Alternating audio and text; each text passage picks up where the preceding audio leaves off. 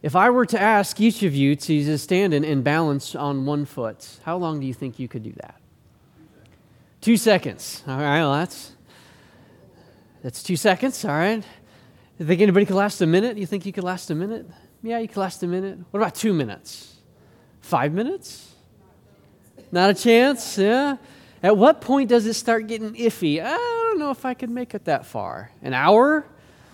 Ooh, that's a long time. I have to say, yesterday, just for the fun of it, I said, how long could I go? And after about 3 minutes, it was starting to hurt. So I just decided to give up. I could have gone a little longer, but I was just like, you know what? I'm done with that. Well, the world record holder for standing on one foot, are you ready for this? 76 hours and 40 minutes. 3 days on one foot straight. No sleep. And that's the thing. It's hard enough just to stay awake for 3 days, much less stay awake standing on one foot for 3 days. Well, the gentleman who holds that record, he also happens to hold 69 other interesting records of various kinds, like moonwalking for nearly 50 kilometers in 24 hours straight. That's a thing, I guess. That's around 31 miles. Moonwalking straight for 24 hours. He once traveled over 140 miles up and down escalators for 146 hours straight. That is 6 days straight. And then he has 66 other records. He's a bit of a professional record breaker. This is kind of his thing. This is what he does. But I found it interesting that when he was interviewed about the record for standing on one foot that long, he is quoted as saying, that if they paid me $1 million, I would never do that again. And he said, it was very, very painful. But there's the record, because he's immortalized now in the Guinness Book of World Records, I suppose. 3 days on one foot. And I don't know how many of us would, again, we're really starting to push it, even as we get into 3, 4, 5 minutes, 10 minutes. You're really starting to push it at that point. Even for the fittest of us in the room, it might be a challenge to go that long. But what if I told you that is, however long it was, that you could balance on one foot, that I could teach you all of the law of God while you were standing on one foot? Interesting idea. There was once a rabbi by the name of Rabbi Hillel. He was a very influential rabbi. He died when Jesus would have been around the age of 15 years old or so. Those who followed him became known as the House of Hillel and the School of Thought. There was the School of Thought known as the School of Hillel. The Jewish individuals that followed his teachings, that believed what he believed, they were following after him. And there is an exchange that's been preserved for us between Hillel and this Gentile man who came to Hillel. Like apparently there had been some dialogue between this individual and Hillel at different points. And he wanted to make him a proselyte. Hillel wanted to proselytize this man, to make him become a convert to Judaism. And he came to Hillel with a bit of a mocking challenge. He said, make me a proselyte. Go ahead, you can convert me on the condition that you teach me the whole law while I stand on one foot. Which is to say, I'll convert if you can teach me everything there is to know before I lose my balance. Maybe that's 3 minutes. Maybe that's 5. Maybe if he's particularly fit, he can go 15 minutes. Or even if he's the world record holder at 76 days, could you still teach him the entire law in 67, in just 3 days? Is that possible? Well, this is how Hillel responded, because, of course, the challenge in that is it's a mocking challenge, right? This man was essentially saying, you're never going to convert me because I'm not going to submit, I'm not going to listen and try to learn all of your law. But Hillel's response was very interesting. He said this, "Do not do to your neighbor what is hateful to you. This is the whole Torah. The rest is commentary." Do not do to your neighbor what is hateful to you. This is the whole Torah, or the whole law. The rest is commentary. I find it interesting that Jesus actually says something very similar to that in the Sermon on the Mount. That's the golden rule as we know it today. Matthew chapter 7 says, So whatever you wish that others would do to you, do also to them. That's really like the positive version of saying the same thing. And then Jesus says, this is the law and the prophets, or this sums up the law and the prophets.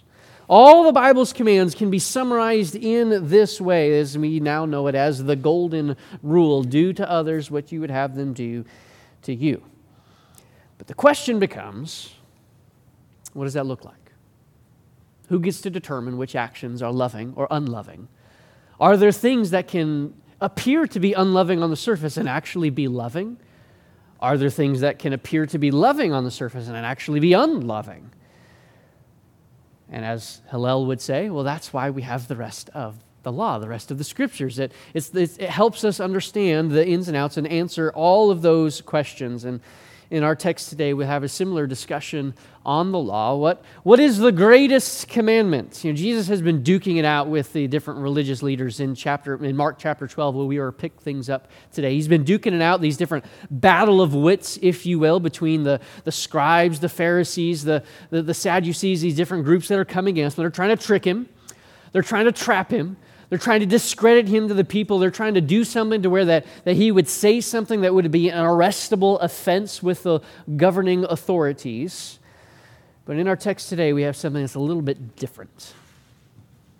A scribe is going to come to Jesus, and he doesn't seem to be attempting to trick him. It seems as though this scribe is genuinely asking Jesus a question and wants to learn from our Lord. And from Jesus, we will learn that if you wanted to sum up the entire Bible, you want to boil everything down, it comes down to two key commands. So we ask, what should be the greatest priorities for us as Christians here today? What should be the greatest priorities in our lives? Well, Jesus is going to answer the question here. It's love God and love others. Let's get into our text, Mark chapter 12. I'm going to pick things up in verse 28. And one of the scribes came up and heard them disputing with one another, and seeing that he answered them well, asked him, which commandment is the most important of all? Jesus answered, the most important is, hear, O Israel, the Lord our God, the Lord is one. You shall love the Lord your God with all your heart, with all your soul, with all your mind, and with all your strength. And the second is like it. The second is this: you shall love your neighbor as yourself. There is no commandment greater than these. The scribe said to him, you are right, teacher. You have truly said that he is one, and that there is no other besides him. And to love him with all the heart, with all the understanding, and with all the strength, and to love one's neighbor as oneself is much more than all whole burnt offerings and sacrifices. And when Jesus saw that he answered wisely, he said to him, you are not far from the kingdom of God. And after that, no one dared to ask him any more questions.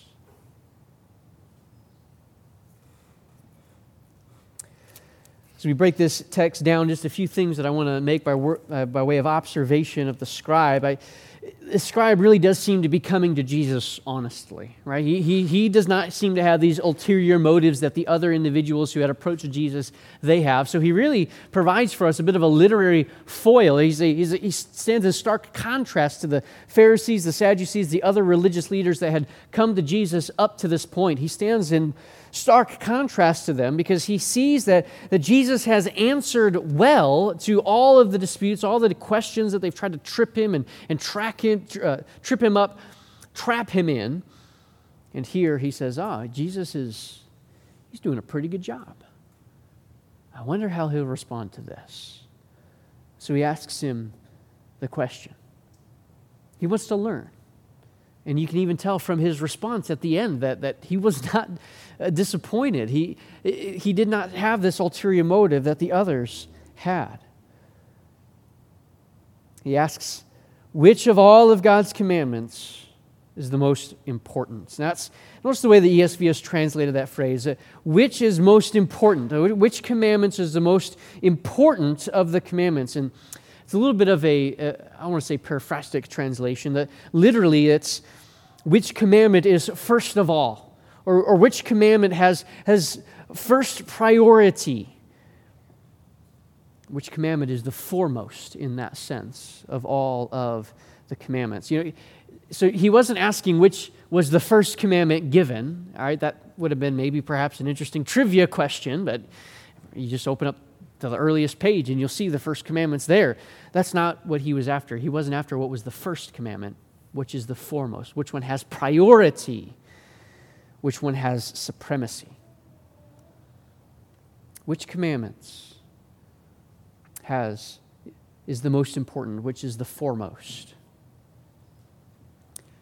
There's a way in which you can never really go wrong as a believer in asking those kinds of questions about priorities. What should be the priorities of the Christian life? What should I give myself to? What is most important that I need to direct myself to that first and foremost? And then as I move down the line of importance and move down the line of primacy, I can begin to address other things. It is always beneficial to ask what my priorities should be. And that is the question from this scribe. And Jesus is going to give not just the first priority, which is what the scribe asked for, he's also going to give the first and the second.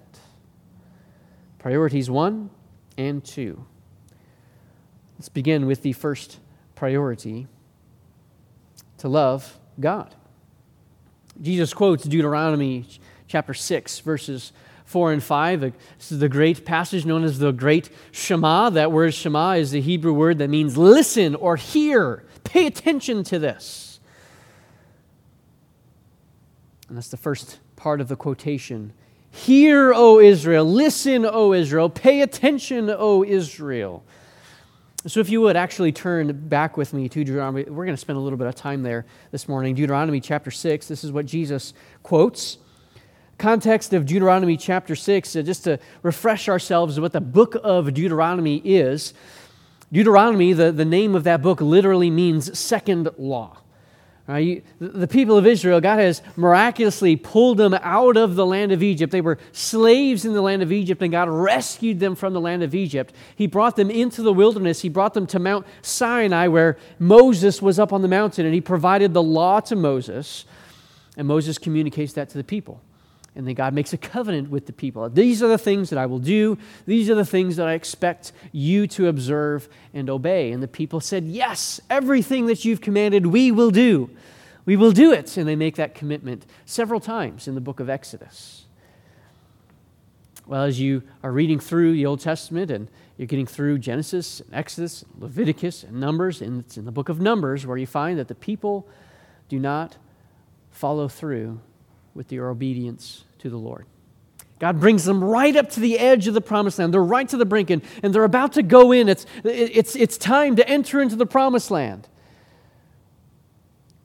But they send the spies in, and the spies bring back a report that there are people in the land that they don't believe that they could overcome. And so out of fear, they choose to not follow the Lord into the promised land. And as a result, they are disciplined by the Lord. They have to remain in the wilderness for 40 years.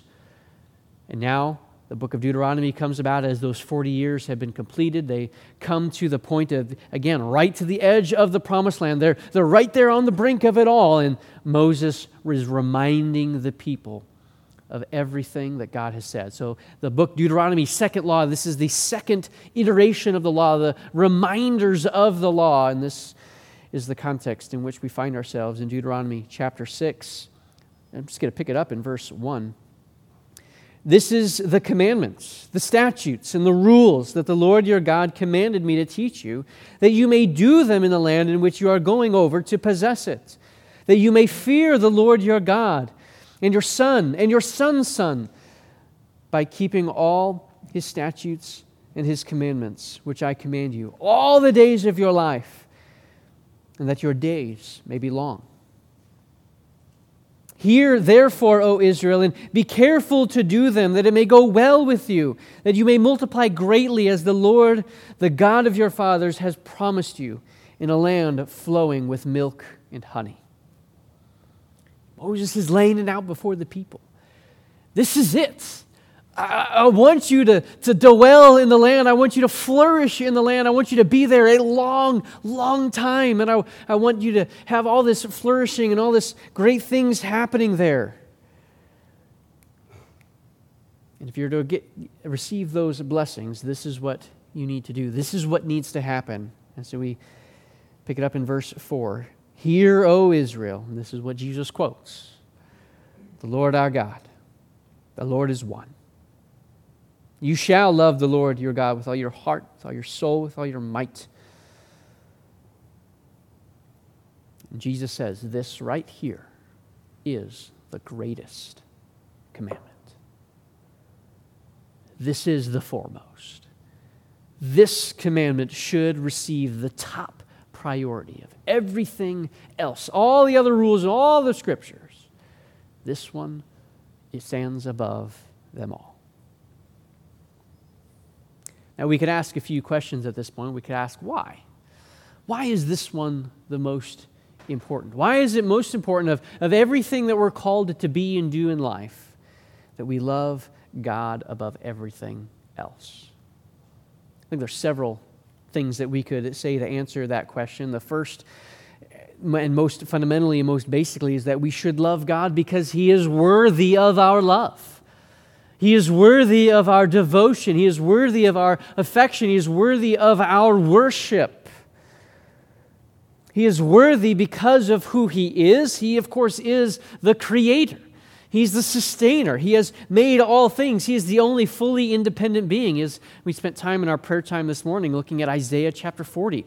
God asked the question, who is there that's like me? Who are you going to compare me to? There's no one like me. God is entirely unique. He is the most glorious, the most magnificent being.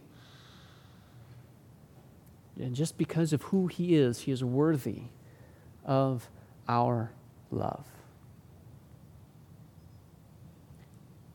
There are some relationships within your life that there are people that you have a love for just because of who they are. Even if sometimes it's challenging to love them, you love them just because of who they are, right? This is often the case with our family. We have a natural affection for our parents, for our children, for our siblings. It's just naturally there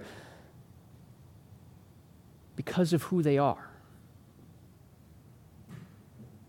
And if that's true on that small human scale, how much more is that true? How much greater is that true with God, the greatest being in all the universe, the one who's created us, the one who sustains us? We should love Him because of who He is. We should also love God because of what He has done. Again, He has made us. He's created us. He's given us life and breath. In Him we move and live and move and have our being. And He has sent Christ to save us, as we observed in the Lord's table, reflecting upon the great sacrifice of Christ and the love with which He loved us. As 1 John says, we love Him because He first loved us. So again, if you just think about the concept just on a very human level, just when we receive kindness from someone, it naturally produces a response in us that of love for that person as well. It just naturally flows out of us. How much more, again, if that is true on this tiny infant, decimally small scale on a human level, how much true should that be on a grand divine level with the God who has given us everything good that we have is from His hand? He's worthy of our love. He's worthy of our devotion. And thus this should be our top priority. The next question that flows from that is, okay, well, what does that look like? So sure, we're to love God, all right? Okay, sure, He's worthy of our love. Well, what does that look like? What does it mean that we come before Him and to love Him? Well, first, I would suggest to you that to love God is to know Him. If we are to love God, we must first know God. We must get to know who He is, what He is like. You know, the passage that Jesus quotes, and as we see here in Deuteronomy, he begins with, "The Lord our God, the Lord is one." It's a statement about who God is. This is the one you are to love.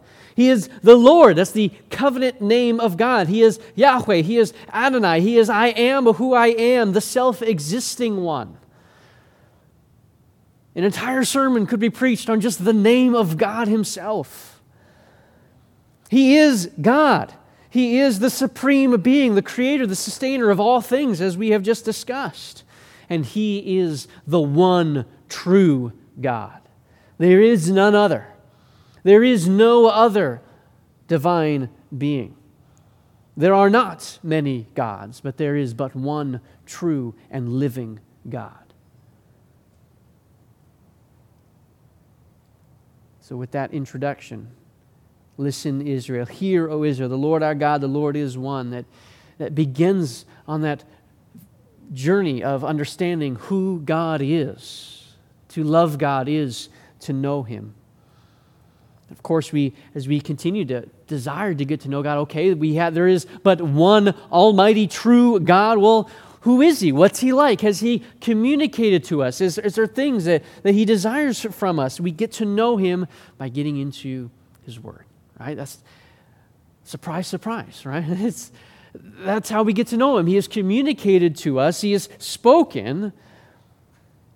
We pursue knowing our God through knowing His Word. Scripture reveals so many things about our God, and the more that you learn, the more we should respond with love for our God. I don't know if you've ever done an in-depth study on the attributes of God and just gazed upon the greatness and all the wonderful things that Scripture says about His character, His nature, His attributes. There are different resources that are available that walk through the attributes of God. Or maybe you've done a study before on the names of God. We look throughout the Old Testament and we see different names that are assigned unto God. We think of Jehovah Jireh, the Lord provides, or the Lord sees. And I'm not going to remember all the Hebrew words off the top of my head for all of these names, but there are so many names that are associated, attributed to the Lord, the one who hears, the one who sees, the one who knows. Doing a study on the names of God is an incredible thing that warms our affections. And the more we learn and bask in the greatness of who God is, that is going to produce within us a love for the God who has revealed Himself. To love God is to know Him. Second, to know God is to love God is to obey Him. Jesus says to love the Lord your God with all your heart, with all your soul, with all your mind, with all your strength. Now, we could try to go and break down each of that list of things, and people have done that, and I do think there can be some benefit to understanding that. You know, we look at the heart, all right, that's the seat of the affections and the emotions that are there. There's the soul, that's the core of our being. The mind, that's our intellect, the things that we think about, how we utilize the brain that God has given us. Strength, our physical ability to just do things and the way we live our lives. But when you bring all of that together, what is that communicating? It's the totality of life, right?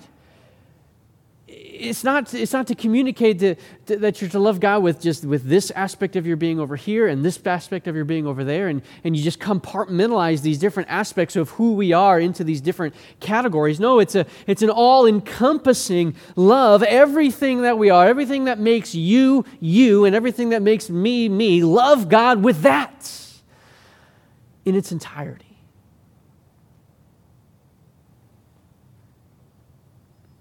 So we could ask questions about our love for Him. Do I love Him such that my affections are drawn to Him? Do I love God with what I spend my time thinking about and dwelling upon? Do I love the Lord even with the entertainment that I consume and take in? Is my behavior as I interact with others, does it demonstrate a love for God? Which we'll get into that more momentarily. But it's our whole being, everything that we are, all of our assets, all to love the Lord your God. This will impact the way we think. It will impact our affections. It will impact our decision making. It will impact our finances. It will impact every area of life if we are loving God. And most importantly, this will affect how we relate to His commands, the things that God has said. I want you to do this. I want you to live your life this way. I want you to order your life in this way. John chapter 14, verse 15, Jesus says this, "If you love me, you will keep my commands." And John wrote in 1 John 5:3, "For this is the love of God, that we keep His commands, and His commandments are not burdensome." And I really love that John adds that final portion of that verse there. And His commandments are not burdensome. So often we can think, oh, all these commandments, all these rules, all these things that we're to observe. John says, no, they're not to burden you. They're actually what help give you life. It helps you flourish. It helps your life. That's a side point I could get off on for a while. But if you just think for a moment, if everything that we just said about who God is, if all that is true, if everything that we have just said about who He is and what He has done, if all that is true, then keeping His commandments is the thing that makes the most sense in pursuit of loving Him. If God is the creator, the sustainer, if God is the one who has given you life and has given you new life in Jesus Christ, then yeah, obedience to His commands should be a no-brainer. From that standpoint. Now I remember when I was in my teen years, as I was freshly converted and interacting with this statement of Jesus for the first time. If you love me, you will keep my commands. And the first time I think I had heard it, of course, several times in the midst of growing up. But as a new believer, just really diving in and trying to understand the scriptures for the first time, it kind of rubbed me a wrong way in a way, and I'll explain why. Just a few weeks prior to that experience, I was interacting with this individual that I had just met him, and there was him and there was his girlfriend, and I had just met him, and we were playing a game of pickup baseball in the park. Right, we're just interacting with him for the very first time, and there was a moment where he used a phrase similar to this. He wanted his girlfriend to bring him something, and she was being hesitant to do it. And so he said, well, if you loved me, you would do that for me. Yeah, he did. He sure did. And there's a sense in which, depending on the context, it may or may not be true. It may not be an accurate thing that if there's love, then there's that kind of follow through on something like that. But when I watched him do that, and it just she could turn that right around on you and say, well, if you loved me, you wouldn't manipulate me with those kinds of words, right? You wouldn't try to produce certain things based on that kind of language.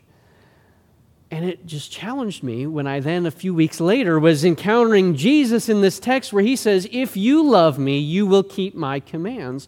Well, why did I have such a negative reaction to that young man and his girlfriend? Why is it okay for Jesus to use this kind of language? I think there's several things that we could say to that. We did just talk about how God is worthy of our love. He's worthy of our affection. He's worthy of our love for Him, and that would be expressed in the manner in which He commands. He is the sovereign one. He is the one who is over all things. He is God after all. Therefore, it is right for us to observe what He has commanded. But consider this as well. Consider who we are in relation to Almighty God. Obedience to God shows Him honor. Obedience to God shows our dependence upon Him. Obedience to God demonstrates, it reveals that He is the supreme being who is worthy of our obedience and worship. And honoring God and demonstrating His supremacy, that's a very legitimate way to express our love for the one who has created us. So for Jesus to say, if you love me, you will keep my commandments, Yes, of course. Because obedience and keeping those commandments honors the Lord. And in so honoring the Lord, we are loving the Lord. There is a way in which some of our human relationships can reflect that kind of dynamic. We read through Scripture about different obligations that Scripture places upon different human relationships. If a husband loves his wife, it should be revealed in how he interacts with her, how he cares for her, how he provides for her. If a wife loves her husband, it should be evident in how she interacts with him, how she helps him, how she respects him. That should be things that are happening. However, in our human relationships, using that kind of line, if you love me, this is something that you would do for me, that ends up being a weapon in the hand to try to bring about your selfish desire to ends. And that can be a very unloving thing to do itself. So if those conversations need to happen, it needs to happen in a different kind of context, and I would certainly recommend having a pastor or counselor helping guide through that conversation. But for God, God cannot act selfishly.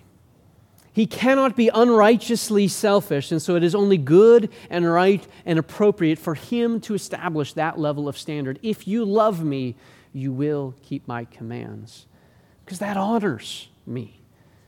And you demonstrate your love through your honoring of me. So love for God is revealed in how we live in obedience to Him. And again, the question comes back to, how do we know what's right? How do we know what He wants from us? Of course, God tells us, right? He doesn't leave us in a lurch on that point. He doesn't leave us wondering, I just wonder what God wants me to do in my life. No. One of my favorite passages of Scripture is Micah 6a, where the prophet cries out, He has shown you, O man, what is good and what the Lord requires of you. God's not left it a mystery. He's revealed it, and it's in His Word. And so if we give ourselves to the Scriptures, we will know what He has commanded. And in the context of Deuteronomy 6, Moses is going to go on to say, these words which I command you today, they shall be in your mouth. You shall talk of them when you rise up, when you lay down, when you walk by the way. You shall have them, bind them on your hands. They shall be over the doorposts of your home. You shall have them on your forehead. They should be everywhere in your home and in your life, always confronted with the Word of God. Because it is in knowing the Word of God that we know what His commandments are. And it is in knowing the commandments that we can walk in obedience to what He has commanded. So if we do not know the Word of God, we certainly will not know the God of the Word, and we will not know what He desires from us. And so this is, again, one of the reasons why it is good to pursue regular habits of time in the Word. This is, after all, loving God is to be our number one priority. Everything else in life is secondary to this. Yes, even eating and sleeping, all that is secondary to this one thing. Love the Lord your God with all your heart, with all your soul, with all your mind, with all your strength. Second command, to love others. Jesus says back in Mark chapter 12, verse 31, the second is this, you shall love your neighbor as yourself. There are no other commandments greater than these. Here Jesus quotes from Leviticus, which of course is everybody's favorite book of the Bible. Here we are in February. It's usually about the time you hit Leviticus, and it's the slog kind of begins there. You're trying to slog through, like, okay. A lot of people fall off the Bible reading wagon train at that point, and that's common. Well, here's maybe a reason to persevere through that a little bit.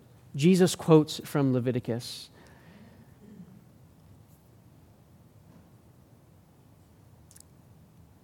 Actually, before I go to Leviticus, I want to highlight just a few other passages of Scripture, and then we'll go to Leviticus. John wrote in 1 John chapter 4, again, this is on the theme of loving others. This is the second of the two commandments, the greatest commandments, loving God, love others. 1 John chapter 4, verses 7 and 8. Beloved, let us love one another, for love is from God, And whoever loves has been born of God and knows God. And anyone who does not love does not know God, because God is love. And then down in verse 11, he says again, Beloved, if God so loved us, and he's talking about the sacrifice of Christ, he sent Jesus into the world. If God so loved us in this way, we also ought to love one another. And then again, down in verse 20, he says this, If anyone says, I love God, but then he hates his brother, he is a liar. For he who does not love his brother whom he has seen cannot love God whom he has not seen. And this commandment we have from him, Whoever loves God must also love his brother. John connects the love of God to love of neighbor. He brings them together. These two things go together. If you love God, that will be demonstrated with how you interact with other individuals. If you truly and genuinely love others, it can only be because it is flowing out of the love that you have for God. It is impossible for us to say that we love God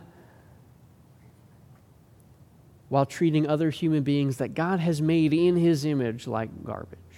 Those things just don't go together. It doesn't make sense. You're going to say that you love God, but then you're going to treat His creation, the one who bears His image, the one that you're going to treat Him like that garbage. That doesn't make any sense. It doesn't jive. If you say you love God, you will also love people. Now the question comes again, okay, well, what does that look like? What does it mean to love one another? And this is where I do want to take us to Leviticus. Well, I'm jumping the gun on myself again. There's one other passage in my notes that I almost skipped over because it speaks of how we love one another. There's various passages of Scripture that we could turn to that talk about how we interact with one another. It's all throughout the New Testament. If you've ever done a study on the one another's of Scripture, those are the ways that we can love one another. But I'm just trying to summarize a few of the things. We can love others by showing deference to one another, seeking the interests of others. The most famous text for this, Philippians chapter 2, do nothing from selfish ambition or conceit, but in humility count others more significant than yourselves. Let each of you look not only to his own interests, but also the interests of others. We show deference to others. We love others by showing deference, by looking for their interests and not just selfishly concerned about my own agenda, what I want to accomplish, what I think is good and right and important. No, I look out for the needs of others. Jesus has had to correct his disciples several times as we've gone through the book of Mark. We've seen this. They're all arguing about who's the greatest in the kingdom of heaven. Jockeying for position in this way. Lord, grant us to sit at your right hand in your kingdom. You want to be the greatest? Look out for others. That's how you be the greatest. Quit looking out for yourself. Look out for others. Pursuing my own agenda, my own priorities, my own advancement, whatever it is that you want to think you need to accomplish, that's not how we love others. We love others by showing deference because it's not about you, right? Life isn't all about you. The universe doesn't revolve around you. We're so tempted to live that way.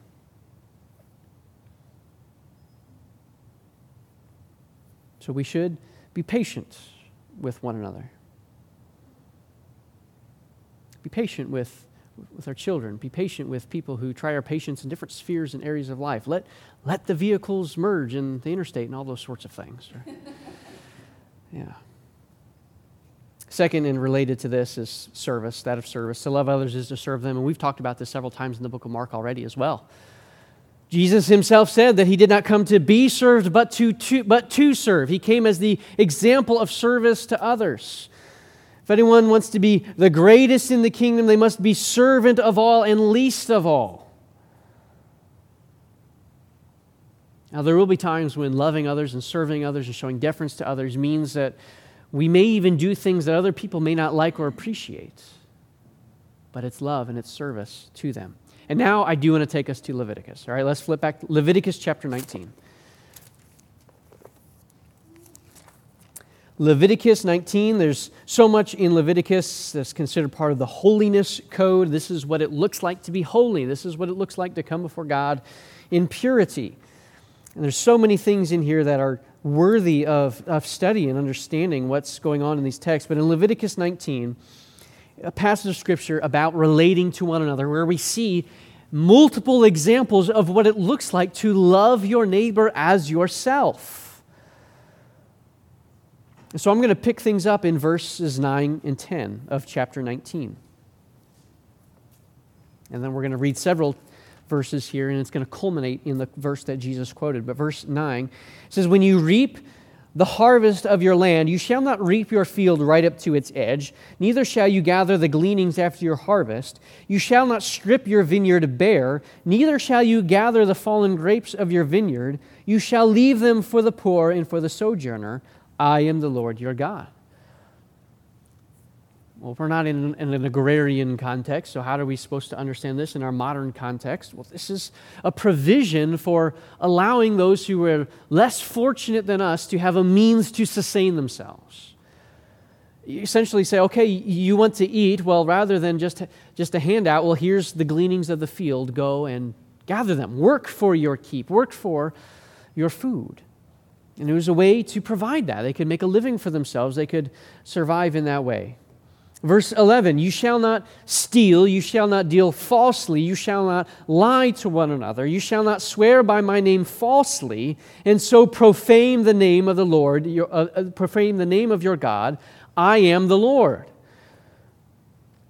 Loving your neighbor means you speak truth to them. And again, that's something that Paul's going to say in Ephesians. Let each of you speak truth to his neighbor. It means we don't take things that don't belong to us. Verse 13, "You shall not oppress your neighbor or rob him. The wages of a hired worker shall not remain with you all night until the morning." You can love your neighbor by giving them what is due. If you've hired them for a wage, you've made an agreement with them, pay them what you owe them. Verse 14, "You shall not curse the deaf or put a stumbling block before the blind, but you shall fear your God. I am the Lord." And you can love your disabled neighbors by showing them kindness and not mistreating them, but treating them with the dignity that they deserve as image bearers. Verse 15, "You shall do no injustice in court. You shall not be partial to the poor or defer to the great, but in righteousness shall you judge your neighbor." Again, you love your neighbor just by doing justice, right? You don't show deference to someone. Oh, well, this person has a lot of influence, so I'm going to say guilty or not guilty based on that. No, you honor them. You don't have any partiality to the rich or to the poor. You do what is right, what is just. Verse 16, "You shall not go around as a slanderer among your people. You shall not stand up against the life of your neighbor. I am the Lord." We're not talking behind people's backs, lying about them, trying to bring them down in some way. I found that phrase, "you shall not stand up against the life of your neighbor." That's an interesting phrase. The idea with that is if someone's life is in danger, there's something that's going to be harmful for them and harmful for their well-being. You shouldn't do things that would get in the way of resolving that. You should help people. You should help them. If you see someone in distress, if you see someone that their life is in danger in some way, if you have the ability to help, you should help. Verse 17, "You shall not hate your brother in your heart, but you shall reason frankly with your neighbor, lest you incur sin because of him." Now, I think this one is a difficult one for us. That phrase, "you shall reason frankly with your neighbor," that's the idea of you've got something against your neighbor. Rather than just letting bitterness sit in your heart, you go talk to them about it. You confront them. You talk to them. You work it out. One translation says, "You shall surely reprove your neighbor." Loving your neighbor means you confront when confrontation is necessary. And then this section of Leviticus 19, it ends with verse 18. "You shall not take vengeance or bear a grudge against the sons of your own people, but you shall love your neighbor as yourself." Be forgiving. Forgiving. That's the context of that command that Jesus quoted. He says, this is the second of all the commandments, the second greatest of them all, the second most important. Love your neighbor as yourself. Back to Mark 12. There's just a couple more things that we need to see in Mark chapter 12 before we finish our time together today.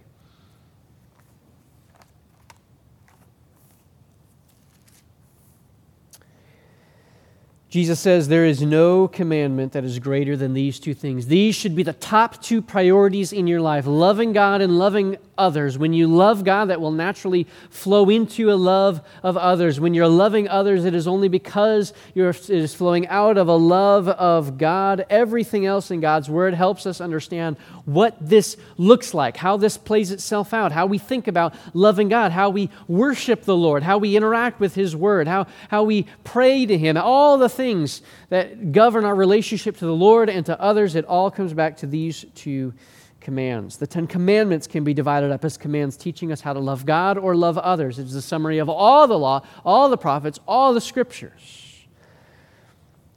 And so notice the response of the scribe. In verse 32, Mark chapter 12, the scribe said to him, "You are right, teacher, and you have truly said that He is one," affirming who God is, "and there is none other besides Him. And to love Him with all your heart, with all the understanding, with all the strength, and to love one's neighbor as yourself is much more than all whole burnt offerings and sacrifices." Think about all the sacrifices, all the offerings that are offered continually in the temple place, year after year, day after day. That's the priest. It's a never-ending duty. They do that continually, carrying out that task time after time after time. And this scribe here says, yeah, you're right, Jesus. Love God, love others. That's more important than all of our ritual sacrifice.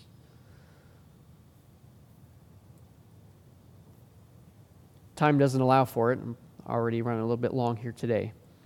There's a handful of texts in the Old Testament that speak to this reality. Even in the Old Testament, even in the context of the Old Covenant with the sacrificial system and everything, perhaps the most famous of the texts is Samuel's words to Saul, where he says, "To obey is better than sacrifice."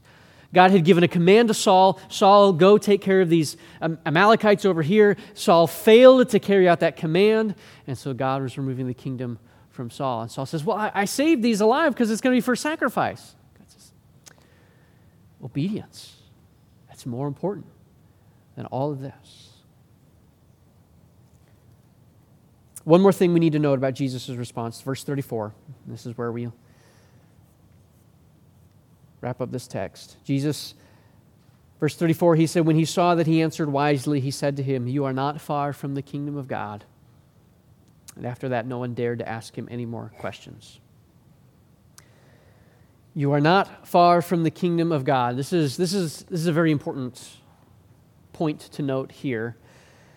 And I was tempted not to go into this just for the sake of time today, but because of the context in which we find ourselves today, and because there are some conversations in theological spheres surrounding this particular text, I felt it wise and worth going into just a little bit. There are debates about this text and whether or not Jesus was giving this scribe good news or bad news. And when I say that, there's a school of thought that believes that all of Scripture should be divided into two primary categories, the law and the gospel. And everything that is an imperative, everything that's a command in Scripture, that's law. That's law, that's burdensome. But everything that talks about Jesus and what He has done, all the indicative verbs, all the verbs that talk about what has been done, that's the gospel, that's the good news. And so you have law and gospel. And so from that perspective, they would look at a text like this and say that Jesus is heaping upon this scribe more law for him. He's going to be burdened down by more law. And so there's this hotbed of discussion about those that try to force that rubric upon every passage of Scripture. Everything is either law or gospel, and we want to try to avoid the law and pay attention to gospel. I am not an individual who subscribes to that kind of breakdown. I don't see Scripture providing for us those kinds of categories. There are obviously laws in Scripture, and there is gospel truth in Scripture. Those are obviously categories that exist. But I don't believe we can arbitrarily subdivide everything in God's Word into these categories, and that they don't overlap, they don't connect, they don't touch in any way. I don't think Scripture teaches that. Because I don't believe that everything that God commands for us is burdensome. The people that would approach this, there's a perspective in which I appreciate what they're trying to avoid and what they're trying to promote. Because in so doing, they're trying to demonstrate that there is nothing that we can do to earn eternal life. And I agree with that point. And so law serves to expose our hearts, to show us that we can't measure up to the standard. But praise God, it's been done in Jesus Christ. Amen? He has finished it. He has done it. Everything has been done for us. We simply have to believe in the finished work of Christ on the cross. Amen and amen. I agree with that wholeheartedly with all of my heart. But to artificially create subcategories of this and try to fit everything in God's Word into these categories when Scripture doesn't command us to do that, I believe is artificial. And I do not believe that everything God has commanded us is intended to be burdensome for us. 1 John says His commandments are not burdensome. They're intended for our life, for our flourishing.